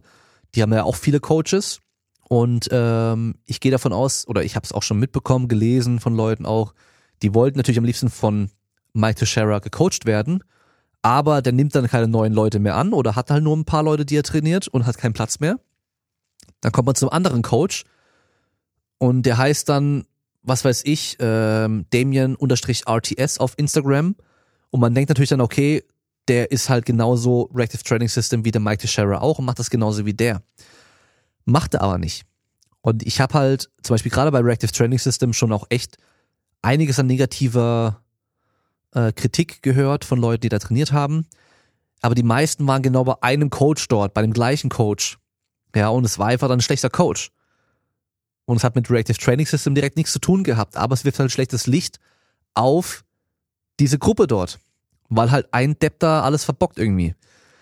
Und ja, also das heißt, wenn du halt persönlich von einer bestimmten Person gecoacht werden möchtest, dann musstest du halt, müsstest du halt gucken, dass du auch bei der Person landest und nicht bei irgendjemand anderem. Ja. Und ähm, ob ich bei sowas beitreten würde, Nee, eigentlich nicht, weil ich glaube, ich würde davon jetzt nicht stark profitieren, weil ich kann mein Coaching jetzt zum Beispiel auch über hier den Podcast und andere Plattformen, Instagram und so weiter, promoten, vermarkten und so. Wenn du jetzt aber halt ein Coach bist, der jetzt keine Social Media Plattform hat, die groß ist, also bist bei Instagram und hast 200 Follower, ja, dann wird es natürlich schwer, da viel Online-Coaching zu verkaufen oder bekannt zu werden. Wenn du dann in so einer Coaching-Gruppe mit drin bist, dann hast du natürlich hier Leute, die auch Marketing dafür machen und so weiter, was halt für dich als Coach dann persönlich ganz gut sein könnte. Ja. Also generell auf jeden Fall alles nicht schlechte, nicht nichts Schlechtes und ähm, gerade zum Beispiel von Dedicated Sports höre ich auch nur Gutes. Aber wie gesagt, wenn da halt irgendwie einer jetzt dabei wäre, wie bei Reactive Training System, der halt ein bisschen Kacke baut, wirft das halt ein schlechtes Licht auf alle. Und da hätte ich persönlich zum Beispiel keinen Bock drauf. Okay, weiter geht's. Zusätzliches Training für Rumpf, wenn man Big Three also die großen drei Übungen, äh, Bankdrücken, Kniebeugen, Kreuzheben und auch Rudern und Schulterdrücken schon macht. Ja, kannst natürlich machen. Ähm, überleg dir, welche, also welche Bewegungen oder Antibewegungen schon trainiert werden, beansprucht werden durch die ganzen Grundübungen. Also wir haben zum Beispiel Kniebeugen, Kreuzheben, da wird man in den, Rund, in den Rundrücken reingedrückt, man muss Extensionskraft aufbringen. Dann haben wir Schulterdrücken, wo man eher ins Hohlkreuz gedrückt wird, man muss eine Flexionskraft aufbringen oder eben Anti-Extension. Was aber zum Beispiel fehlt, wenn man die ganzen Geschichten macht, ist seitliche Flexion, also laterale Flexion und auch Rotation. Und das kriegen wir halt alles hin, wenn wir einarmig, einbeinig trainieren ähm, oder halt eben einfach spezielle Rumpfügungen machen. Das heißt, das würde ich dann schon wahrscheinlich einbauen, wenn ich es einbauen könnte, wenn, wenn genug Zeit und ähm, Kapazität da ist. Ja, je nach Sportler natürlich noch ein bisschen mehr. Äh, ich glaube, ich erinnere mich, dass die Frage von André kam, der macht BJJ. Und da macht natürlich halt spezielles Rumpftraining schon nochmal Sinn. Also gerade so Geschichten wie Crunches, wie äh, Leg Raises und sowas und auch äh, Geschichten mit Rotation und so weiter machen das schon auch Sinn. Würde ich dann noch auf jeden Fall auch einbauen. Und weiter geht's mit einer Frage, hat Training eine persönliche Bedeutung für dich? Ähm, ich habe es am Anfang schon mal gesagt, dass ich ja so dünn war am Anfang, bevor ich mit dem Training angefangen habe und ähm, eine Freundin von mir, also mein, mit der habe ich mal noch mal gesprochen gehabt nach einigen Jahren. Ähm, die hat damals gemeint, boah, achte Klasse oder sowas, dass ich da so schüchtern war, wenn es um meinen Körper ging und unsicher war wegen meinem Körper, dass ich da irgendwie mein T-Shirt nicht gerne ausziehen wollte und so weiter. Da konnte ich mich gar nicht mehr dran erinnern. Woran ich mich noch erinnern konnte, war, dass ich im Schwimmbad, wir sind immer ganz hinten gelegen und ganz vorne war der Kiosk und äh, Imbiss. Und wenn wir da nach vorne gelaufen sind, um uns was zu essen zu holen, habe ich mein T-Shirt immer angezogen. Ja, weil man läuft ja natürlich dann durch und alle gucken einen an so. Weil die liegen ja da rum auf der Wiese und äh, gucken halt einfach rum, ja. Und da habe ich mein T-Shirt immer angezogen. Das heißt, da war ich immer schon äh, unsicher ja, was da mein, mein Körper so anging, weil ich einfach so dünn war. Obwohl es im Nachhinein einfach überhaupt nicht schlimm war. Ich war einfach nur halt dünn, ja, und äh, sportlich war ich ja und äh, selbstbewusst war ich irgendwo auch trotzdem. Aber das hat mich persönlich einfach auch gestört. Ja, also es war, glaube ich, einfach, also gar nicht mal so arg wie den anderen, sondern einfach persönlich hat es mich gestört. Ähm, und deswegen habe ich natürlich schon noch mit dem Training angefangen, weil ich halt Muskeln haben wollte und halt nicht mehr so dünn sein wollte. Das war so für den Anfang und ähm, jetzt mittlerweile einfach auch so natürlich als Ausgleich und einfach so alles rauslassen können, einfach so dieses anstrengen können und einfach so diese dieses Gefühl zu bekommen, so dass man was kann, dass man stark ist, ähm, ja und einfach auch so ja doch so Selbstbewusstsein zu bekommen dadurch, weil man halt eben weiß, was mein was sein Körper leisten kann und so. Das sind alles Sachen, die sind natürlich wichtig, auch für mich wichtig und ähm, ja, ich sag mal so, Training oder Sport für mich ist einfach auch, ja, einfach in mir drin so. Also ich, ich kann mir nicht vorstellen, gar nichts mehr zu machen. Und ich merk's auch, wenn ich halt eine Zeit lang nicht trainiere, dann fühle ich mich auch scheiße. Also es geht den meisten Leuten ja auch so. Okay, wir machen weiter. Gibst du in deinem neuen Kraftraum Personal Trainings? Theoretisch ja, ich muss sagen, dass ich jetzt äh, wirklich klassisches Personal Training aktuell so gut wie gar nicht mehr mache, weil ich einfach irgendwie zeitlich ist ein bisschen schwer, weil meine Termine immer so unterschiedlich sind mittlerweile. Ähm, ich habe jetzt aber überlegt, ob ich wieder mal ein bisschen mehr machen soll, weil ich ja die Möglichkeiten jetzt hier so einfach habe, dass ich Leute herholen kann, man hier trainieren kann. Habe ich mir jetzt auch schon überlegt, werde ich vielleicht auch machen. Ähm, ich habe mit Nico ein paar Mal hier trainiert natürlich. Ähm, ich habe Technikchecks mit Leuten schon gemacht, die in der Umgebung wohnen, ja, bevor man es dann übers Internet macht oder im Fitnessstudio. Ist natürlich hier viel geiler. Ähm, ja, also prinzipiell klar. Warum nicht? Ja. Nächste Frage. Wann empfiehlst du prozentbasiertes Training und wann Reps in Reserve oder RPE? Wie machst du es? Ja, also ich, es geht ja da eigentlich direkt schon um den, um die Vor- und Nachteile oder die, die Nachteile vom prozentbasierten Training.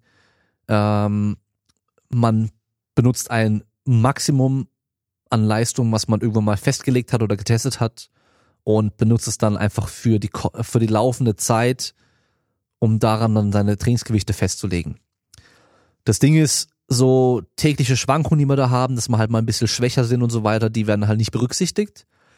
Wobei ich da das Gefühl habe, dass diese Fraktion dieser Autoregulationsleute da total übertreiben. Also du wirst eigentlich, wenn du heute 100 Kilo Bank drücken kannst, wahrscheinlich fast jede Trainingseinheit auch 100 Kilo Bank drücken können und nicht auf einmal nur noch 90 Kilo können. Ja, vielleicht 97,5 oder mal 95, wenn es ganz, ganz schlecht läuft. Aber so extrem krasse Schwankungen, wie manche mal machen, nee, haben wir wahrscheinlich nicht. Ähm, das Ding ist aber, dass wir natürlich gerade am Anfang recht schnell stärker werden, gerade bei neuen Übungen auch. Das heißt, wenn ich heute teste, ich schaffe jetzt 100 Kilo und mache anhand davon jetzt meinen Trainingsplan fest für die nächsten zwei Monate, mache einen acht Wochen Plan, werde ich halt in sechs Wochen wahrscheinlich schon deutlich mehr können als halt heute und trainiere aber trotzdem noch mit dem alten Wert. Und da kommt halt eben einfach dieses ähm, RPE oder Reps in Reserve ins Spiel, also relative Intensität, also subjektives Empfinden auch, ähm, wo diese tägliche Schwankung auch mit dabei ist. Ich persönlich benutze eigentlich immer Reps in Reserve, weil das ist super einfach. Es ist super einfach zu quantifizieren, wie viel hättest du noch geschafft? Zwei, okay. Reps in Reserve zwei. Wie viel hättest du noch geschafft? Eine, okay. Reps in Reserve eine. Vielleicht zwei, okay, dann machen wir eins bis zwei. Ja, und so kann ich dann auch ein bisschen steuern, wie viel Gewicht benutzt wird im Training. Das heißt, ich kann sagen, wir machen heute, sorry, wir machen heute Kniebeugen, sechser Wiederholungen mit Reps in Reserve 2. Das heißt, wir nehmen Gewicht, mit dem wir ungefähr acht schaffen. Und äh, beim Aufwärmen merkst du schon, okay, heute komme ich ungefähr bei 150 vielleicht raus. Das Ding ist aber, wir haben jetzt das Problem, dass Leute sich teilweise stark überschätzen oder stark unterschätzen. Und da könnte eben ein prozentbasiertes Training oder halt Prozent als Richtwert ganz gut sein. Ja. Aber da kommt auch dein Coach wieder ins Spiel, wenn du halt einen Trainer hast, vor allem mit dem du persönlich regelmäßig trainierst oder wirklich vor Ort, dann hat er einfach das Auge dafür, dass er sagen kann, ja, da waren locker noch drei drin. Da geht noch ein bisschen mehr. Heute nehmen wir ungefähr so und so viel Gewicht. Ja, also es hat natürlich alles Vor- und Nachteile. Also prozentbasiertes Training halt überhaupt nicht subjektiv, überhaupt keine Schwankungen mit einbezogen und so weiter. Und die Reps in Reserve oder RPE ist halt eben subjektiv und dadurch halt wieder fehleranfälliger, aber man kriegt halt auch schon wirklich ein Gefühl dafür. Nico hat mir jetzt gesagt, dass er zum Beispiel jetzt das Gefühl hat, richtig gut einschätzen zu können, was noch geht und sich auch ein bisschen besser einschätzen zu können, wie viel Gewicht er nehmen sollte und dass er da wahrscheinlich letztes Jahr meistens eher ein bisschen mehr genommen hat, als eigentlich geplant war. Ja, also man, man lernt das auch mit der Zeit. Nächste Frage. Könntest du die Unterschiede zwischen der Ein- und Zwei-Faktoren-Theorie erklären? Ja, kann ich schnell machen. Also es geht um Superkompensation, hat jeder schon mal gehört. Wir machen heute ein Training, sind danach erstmal schwächer und dann werden wir stärker als davor. So. Wir belasten das System, das ermüdet erstmal und wird danach leistungsfähiger, um dann, falls dieser Reiz nochmal kommt, wieder damit besser umgehen zu können. Und das war eigentlich schon so die Ein-Faktoren-Theorie. Das heißt, wir haben einfach nur Leistungsfähigkeit, ich mache jetzt ein Training, danach bin ich am Sack, bin erstmal schwächer und dann bin ich aber zwei, drei, vier Tage später stärker als davor. So in der Theorie. Funktioniert in der Praxis aber nicht wirklich, in der Realität. Wenn wir uns wirklich reines Ausdauertraining anschauen, gerade so die, das aerobe System, da können wir recht gut mit dieser Einfaktoren-Theorie arbeiten, weil wir halt nicht so viele Systeme beachten müssen. Wenn wir uns das Krafttraining anschauen, da haben wir einmal rein muskulär, energetisch, metabolisch die Systeme, das heißt Energiereserven und so weiter. Dann haben wir die Strukturen, die wir belasten, das heißt Muskelfasern, Sehnen, Bänder und so weiter, die natürlich auch verletzt werden und wieder aufgebaut werden müssen. Und wir haben neuromuskulär, das heißt die Ansteuerung von oben. Das heißt, wir haben einmal oben im Hirn Bewegungen, die dann gelernt werden, die dann abgespeichert werden, die dann verbessert werden und eben Bewegungsmuster, die dann runtergesendet werden. So und so werden wird's angesteuert und dann wird die Bewegung gemacht. Das sind jetzt alles Faktoren, die wir beachten müssen. Wir haben dann akut nach einem Training neuromuskulär eigentlich sind wir da besser, weil wir gerade geprimed sind, also optimiert sind. Wir sind jetzt richtig ready für die Belastung, weil wir uns super vorbereitet haben darauf, weil wir sie die ganze Zeit gemacht haben. Aber metabolisch und strukturell sind wir belastet und sind wir ermüdet und sind dann nicht so leistungsfähig. Ja. Und der Mittelwert aus beidem ist aber erstmal negativer als davor. Das Ding ist aber, dass dieses neuromuskuläre länger anhalten soll als eben dieses strukturelle metabolische. Das heißt, irgendwann auf einmal bist du halt leistungsfähiger als davor, weil du dich schneller metabolisch erholst, als dieser neuromuskuläre Effekt dann irgendwie ähm, anhält. Ja, und das ist dann so im Endeffekt die Zwei-Faktoren-Theorie. Kann man so sagen. Also wir haben einmal Leistungsfähigkeit und Ermüdung. Die Leistungsfähigkeit steigt direkt durch dein Training, aber durch die Ermüdung ähm, ist dein aktuelles Fitnesslevel einfach niedriger und die Ermüdung kommt aber schneller wieder, wird schneller wieder abgebaut, als die Leistungssteigerung da bleibt und dadurch steigt dein Fitnesslevel. Ich glaube, ich habe mich jetzt nicht verplappert und irgendwie Blödsinn geredet, aber so, so grob kann man es erklären. Aber wie gesagt, ist einfach nur ein Modell. Ein Modell ist eigentlich immer falsch, aber sind besser als nix. Und um sich's grob vorstellen zu können, passt das eigentlich schon. Zwei Fragen haben wir noch. Hast du Erfahrung mit Essstörungen selbst oder bei Kunden? Ähm, bei Kunden nicht wirklich, weil ich ähm, einfach kein Experte bin, wenn es um Essstörungen geht. Und Essstö also richtige Essstörungen halt auch nicht von einem Personal Trainer oder Athletiktrainer behandelt werden sollten, sondern eben von jemandem, der sich damit auskennt. Kann ein Arzt sein, kann ein Psychologe sein oder sonst irgendwas, aber auf jeden Fall nicht Podcaster, Schrägstrich Athletiktrainer, Schrägstrich Sportwissenschaftler, Schrägstrich Instagram und YouTube möchte gern Influencer. ja, also von daher, nee. Und persönlich, ähm, heutzutage wird ja alles eher schnell mal als Krankheit und Störung und ähm, was weiß ich was betitelt als früher. Aber vielleicht war ich früher essgestört, weil ich habe die letzte, also ich habe bis ich, ich habe 20 Jahre lang kein bisschen Gemüse gegessen. Also wirklich nix. Gar kein Gemüse. Gar nix. Keine Gurke, keine Paprika, Zwiebel, Tomate, Tomate ist aber glaube ich eine Frucht, glaube ich. Ähm, Brokkoli, Salat, nix, gar nix. Okay, wirklich nix. Ich habe Pizza gegessen, ich habe Nudeln mit Butter gegessen, ich habe, wenn es meine Mutter gemacht hat, weil sie das richtig gut macht, Spaghetti Bolognese gegessen, ich habe ähm, Chicken Nuggets gegessen. Ich habe Cornflakes gegessen. Äh, Ravioli aus der Dose von Maggi, aber nur die mit Fleisch in der Soße.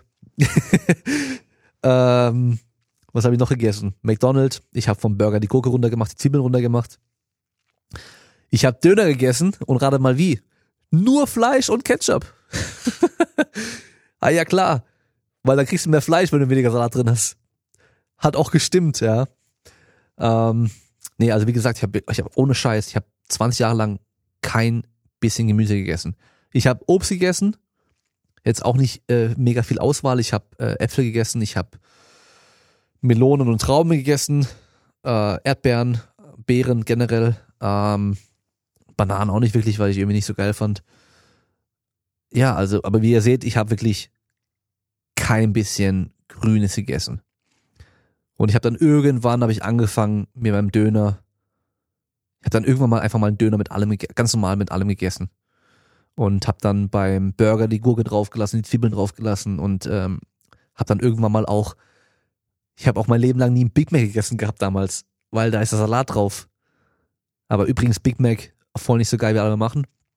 Ähm, aber ich habe dann andere Burger halt auch gegessen, ja, wo dann halt auch ein bisschen Salat und eben Zwiebeln und so weiter mit drauf ist und Tomate und so mit drauf ist. Ähm, habe dann angefangen irgendwann mal extra auch Brokkoli zu essen. Und habe ich mir halt Brokkoli gemacht und ähm, das recht schnell rausgefunden, wie es mir dann auch schmeckt. Und äh, Brokkoli war halt wirklich auch nur so, weil ich halt so oft über gehört und gelesen habe, dass halt Brokkoli speziell halt so geil ist. So gesund ist, okay? Und dann habe ich gedacht, okay, ich muss halt sowas essen. Ja, mittlerweile esse ich auf jeden Fall mehr Gemüse, immer noch nicht viel. Ähm, ich weiß auch gar nicht, wo es herkommt. Meine Mutter oder meine Eltern haben gemeint, ich habe irgendwann, ich habe als Kind, als Kleinkind habe ich Spinat und alles, ich habe alles gegessen und auf, von heute auf morgen einfach alles abgelehnt. Komplett alles. Also wirklich schon als äh, Dreijähriger, irgendwie Zweijähriger hat es angefangen von heute auf morgen. Und sie haben mich äh, zwei Stunden am Tisch sitzen lassen, bis ich da drei Bohnen gegessen habe. ja. Also, keine Ahnung warum, aber ähm, ich, ich bin immer noch dran, mich dazu verbessern und mehr davon zu essen. Unter anderem eben auch, weil halt mein Kleiner einfach sieht, was ich esse und halt einfach essen will, was ich esse. Und ähm, ja, wenn er keinen Bock hat, irgendwas zu essen und ich esse es vor ihm, dann isst er es auf einmal. Und deswegen halt auch wieder für mich eine Motivation, mehr Gemüse zu essen. Nicht nur, weil es gesund ist und so weiter und ich dann dadurch wahrscheinlich auch länger leben werde und einfach gesünder bin und so weiter, sondern weil es halt auch wegen meinem Kleinen ist. Ja. Genau. Also wahrscheinlich schon irgendwo eine Essstörung. Wenn es jemand auskennt, kann mir gerne mal sagen, ob das eine Essstörung war oder nicht. Und jetzt letzte Frage. Was sagst du zum Thema Make Sprint Great Again oder Make Sprinting Great Again von Athletiktraining Deutschland? Ähm, ich muss sagen, die haben ja so eine Gruppe oder Seite auf Facebook gemacht und da habe ich anfangs hin und wieder mal reingeschaut und war irgendwie ja, war jetzt nicht immer ganz so geil irgendwie und dann habe ich hier und da von Leuten auch Sachen zugeschickt bekommen, Aussagen von denen und so, die alle jetzt irgendwie nicht ganz, also immer hin und wieder nicht ganz so geil waren. Und wenn ich mir Deutschland angucke, vor allem die letzten 10, 20 Jahre, was so Training angeht, im Sport vor allem, finde ich diese Aussage, dass Sprinten wieder in den Vordergrund gerückt werden soll, eigentlich echt dumm, weil ich das Gefühl habe, dass außer Sprinten eigentlich so gut wie nichts gemacht wurde. Was man sagen sollte, wäre make specific training great again. Oder make specific training great. Überhaupt mal. Ja, also einfach spezifisches Training. Jetzt einfach so zu sagen, ja, Sprinten ist das Beste, was du machen kannst. Nein, es stimmt halt nicht. Pauschale Aussage, auf jeden Fall scheiße. Auch wenn ich sage, auf jeden Fall, ist es auch wieder eine pauschale Aussage, aber ja, es ist auf jeden Fall wieder Kacke, weil es ist nicht immer great. Bei vielen Leuten kann es wahrscheinlich sinnvoll sein, erstmal zu sprinten einfach nur, bevor man allen anderen Kram macht, ja. Aber zu sagen, dass jetzt Sprinten an sich die geilste Sache überhaupt ist, nee. Auch wer sagt, dass Kniebeugen die geilste Sache überhaupt ist, nee. Auch das Krafttraining die geilste Sache überhaupt ist, nee. Also ihr merkt schon, was ich, worauf ich hinaus will. Es kommt immer drauf an. Es wird wahrscheinlich die Grundlage wird wahrscheinlich bei vielen erstmal Krafttraining sein. Es müssen aber keine Kniebeugen sein. Es wird wahrscheinlich Kniebeugen sein, aber es muss keine Kniebeuge sein. Und wahrscheinlich wird dann auch am ehesten irgendwie noch Sprint und Sprung dazukommen, bevor man irgendwelchen anderen abgefahrenen Kram macht. Aber zu sagen, ja, dass wir Sprinten wieder in den Vordergrund rücken müssen in Deutschland, ich habe das Gefühl, dass die Fußballer zum Beispiel halt irgendwie eben nur geschaut haben, was machen die, äh, was machen die Leichtathleten? Und genau das machen wir auch. Weil die sprinten ja schnell. Aber zu gucken, dass ein Leichtathlet eben auch Krafttraining macht. Und ähm, ja, das haben sie halt nicht irgendwie gefühlt. Und dann haben sie Krafttraining gemacht, aber halt Krafttraining Anführungszeichen, hier mit diesem ganzen Functional Training und so, besser als nix. Ja, aber einfach spezifisches Training. Guck, was braucht die Person, was brauchen wir für die Sportart, was macht jetzt am meisten Sinn, mit welchen Methoden und Werkzeugen kriege ich das am ehesten hin dann machen wir genau das. Und wenn es am Schluss auf einem Balanceboard stehen ist und mit einem Auge einen Stift angucken, im anderen Auge ähm, Augenliegestütze zu machen. Habt ihr schon mal von Augenliegestütze gehört? Das habe ich beim letzten äh, Neuroathletik-Post gesehen, der mir zugeschickt wurde. So geil. Ja, aber wie gesagt, spezifisches Training. Das ist das Wichtige. Gut. letzte Frage war das jetzt gerade. Ich habe mir gefühlt den Mund fusselig geredet. Ähm, ich habe jetzt wieder dieses Ding, dass ich gefühl, gefühlt hier nur noch Quatsch geredet habe, weil es einfach zu lange ging. Es ist jetzt schon 20 vor 11. Ich bin müde, jetzt habe ich Hunger und ich muss trinken. Ähm, was kann ich abschließend noch sagen? Sagt mir gerne mal, sagt mir gerne mal Bescheid, ob ihr diese Q&A-Formate überhaupt gut findet, ob wir das öfter machen sollen. Ähm, ich kann gucken, dass wir vielleicht wieder alle zwei Wochen am Donnerstag erstmal, um mich nicht zu übernehmen, wieder ein Q&A einfach regelmäßig einführe. Problem ist aktuell halt wieder auch mit Gästen finden für einen Podcast, weil ähm, es halt immer zeitliches Problem eigentlich meistens ist. Nicht die, nicht die Zusage, die meisten haben Bock drauf, aber halt eben wann und wo und wie ist eher das Problem. Und ähm, ja, ich bin jetzt zum Beispiel vom 2. bis 13. März wieder in der Türkei. Trainingslager mit ein paar behinderten Sportlern, weil ich bin, ja doch, ich bin eigentlich jetzt der Athletiktrainer der, der ach, ihr merkt schon, ich kann nicht mehr richtig reden. Ich bin jetzt der Athletiktrainer der, der Nationalmannschaft Paraleichtathletik und gehe jetzt mit äh, ein paar von denen ins Trainingslager in die Türkei, in das Sporthotel, wo ich schon ein paar Mal war. Und äh, zufälligerweise sind auch die Sperrwerfer dort. Und mit einem von denen habe ich schon länger geplant, eine Aufnahme zu machen. Und jetzt haben wir gesagt, wir können sie dort machen, weil wir sind ja beide vor Ort und äh, werden bestimmt mal ein bisschen Zeit haben. Von daher mache ich es dann noch dort. Ich werde auch dort gucken, es werden noch ein paar andere Leichtathleten dort sein, habe ich gehört. Ich glaube, Diskuswerfer sind dort. Also ein paar Leute sind auf jeden Fall dort. Ich werde gucken, wer alles da ist und werde mal gucken, dass ich mit ein paar coolen Leuten da Podcasts aufnehmen kann. Werde mein Equipment mitnehmen. Und äh, ja, aber auf jeden Fall muss ich halt auch schauen, dass ich bis dahin für zwei Folgen halt schon auf jeden Fall was aufgenommen habe. Dass ich dann, wenn wir dort sind, einfach, einfach Aufla Aufnahmen, ähm, also Podcasts schon auf Lager habe, die halt dann automatisch dann veröffentlicht werden und so weiter. Ja, genau. Das muss ich gucken, dass ich das hinkrieg und ähm, alles andere könnt ihr mir auf Instagram folgen, at Damien Seid. Und jetzt auch bei YouTube abonnieren. Da heiße ich, glaube ich, auch Damien Seid. Und ähm, wie ein YouTuber jetzt sagen würde, smash that Like-Button und äh, diese Glocke Notification anklicken. Dann bekommt ihr mit, wenn ich ein Video poste. Weil da auf YouTube bin ich bisher ganz schlecht mit äh, Timing und so weiter. Ich habe die letzten zwei Videos jedes Mal, glaube ich, erst um um 11 Uhr abends oder 12 Uhr nachts dann äh, hochgeladen gehabt. Ich habe einfach die hochladen lassen und als sie fertig waren, waren sie halt veröffentlicht. Scheißegal. Ähm, aber ja, dann seht auf jeden Fall, wenn ich ein neues Video habe. Ich poste es in der Regel jetzt aktuell noch bei Instagram. Und äh, genau, das war's für heute erstmal. Und ich wünsche euch noch eine gute kommende Woche. Bleibt stark. Bis zum nächsten Mal.